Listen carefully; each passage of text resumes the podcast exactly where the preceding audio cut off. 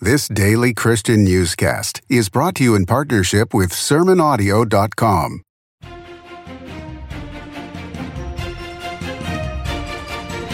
It's Wednesday, September 23rd, AD 2020. This is the Worldview in five minutes, written by yours truly and heard at theworldview.com. I'm Adam McManus. On September 19th, unknown assailants shot and killed Pastor Jeremiah Zenembani at his farm in Intan Jaya, Papua, Indonesia. He was known across the country for his servant's heart and translating the Bible into Papua's Moni dialect, reports International Christian Concern.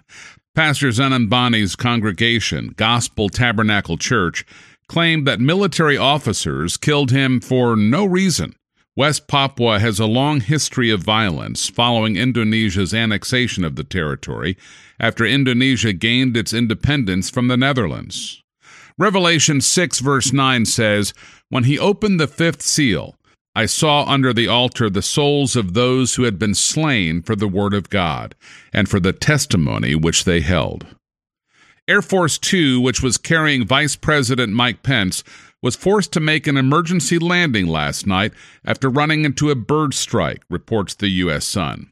The airplane was forced to return to Manchester Boston Regional Airport moments after the vice president attended a campaign rally in New Hampshire. At Hillsdale College's Constitution Day last week, Attorney General William Barr says elected officials should decide the response to the COVID pandemic not the scientists, reports CBS this morning. The person in the white coat is not uh, the grand seer who, who can come up with the right decision for society. A free people makes its decision through its elected representative.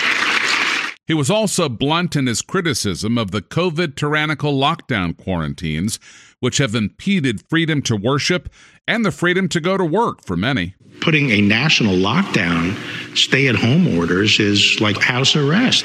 You know, other than slavery, which was a different kind of restraint, this is the greatest intrusion on civil liberties in American history. The various attempts to force President Donald Trump out of office during his first term have all the hallmarks of the sort of coup that intelligence agencies would engineer to topple hostile foreign regimes, according to former Duke University professor and former Trump speechwriter Darren Beattie, reports LifeSiteNews.com. Listen to what Beattie told Fox News' Tucker Carlson last Tuesday. What's unfolding before our eyes is a very specific type of coup called the color revolution. It's a regime change model favored by many in our national security apparatus, particularly against Eastern European countries, to overthrow target regimes that they don't like. The chief characteristics of it is a combination of an engineered contested elections scenario combined with massive mobilized protests, which they call as a term of art, peaceful protests and acts of civil disobedience. If that sounds familiar, it gets even better. It's not only the same strategies and tactics used against Trump that is used against Eastern European dictators that our national security apparatus doesn't like. It's literally the same people who are color revolution professionals who have a long history of using these same tactics against foreign leaders they don't like to use against democratically elected President Donald Trump. It's the same people using the very same playbook. Darren Beattie named the key man who has helped to orchestrate a color revolution against President Trump. Norm Eisen is a key legal hatchet man, Democrat operative, former Obama ethics czar, believe it or not. He is also a key architect of nearly every effort to censor, sue, impeach, and overthrow the president. He is the author of, in fact, a color revolution playbook, literally called the playbook.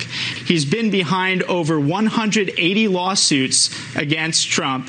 He authored 10 articles of impeachment before the president's phone call was even made. He was special counsel to the Democrats for the impeachment process. On Monday, Lifetime announced two new Christmas films for its it's a wonderful lifetime lineup, including its first sodomite themed movie, The Christmas Setup, reports ChristianHeadlines.com. According to A&E Networks, the film would feature real-life homosexual faux married couple Ben Lewis and Blake Lee as the main characters. A glowing Lifetime press release claimed that the movie The Christmas Setup is a quote feel-good LGBTQ holiday romance. End quote. Not surprisingly, homosexuals are also the writers and directors. Proverbs 28, verse 5 says, Evildoers do not understand what is right, but those who seek the Lord understand it fully. You can register your disappointment with Lifetime through a contact link in our transcript today at theworldview.com. And finally, on September 8th, Mr. Aria DiMezzo, a self described transsexual Satanist anarchist who presents himself as a woman with neon pink long hair and makeup, won the Republican nomination for sheriff of Cheshire County, New Hampshire, in a bid to prove that, quote, the system is utterly and hopelessly broken, end quote, reports the New Hampshire Journal. That's right, the Republican nomination for sheriff. What makes his victory especially troubling is that his campaign slogan was decidedly hostile to the very law enforcement officials he plans to manage.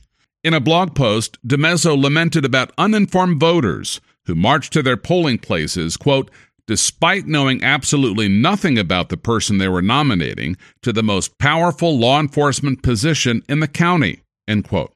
Elizabeth Johnston, the activist mommy, said, quote, This is a republic, folks, which means it's up to us to make sure that it works for us. Get informed, find out who you are voting for, and show up at the ballot, end quote. Proverbs 29, verse 2 says, When the righteous are in authority, the people rejoice. But when a wicked man rules, the people groan. And that's the worldview in five minutes on this Wednesday, September 23rd, in the year of our Lord 2020.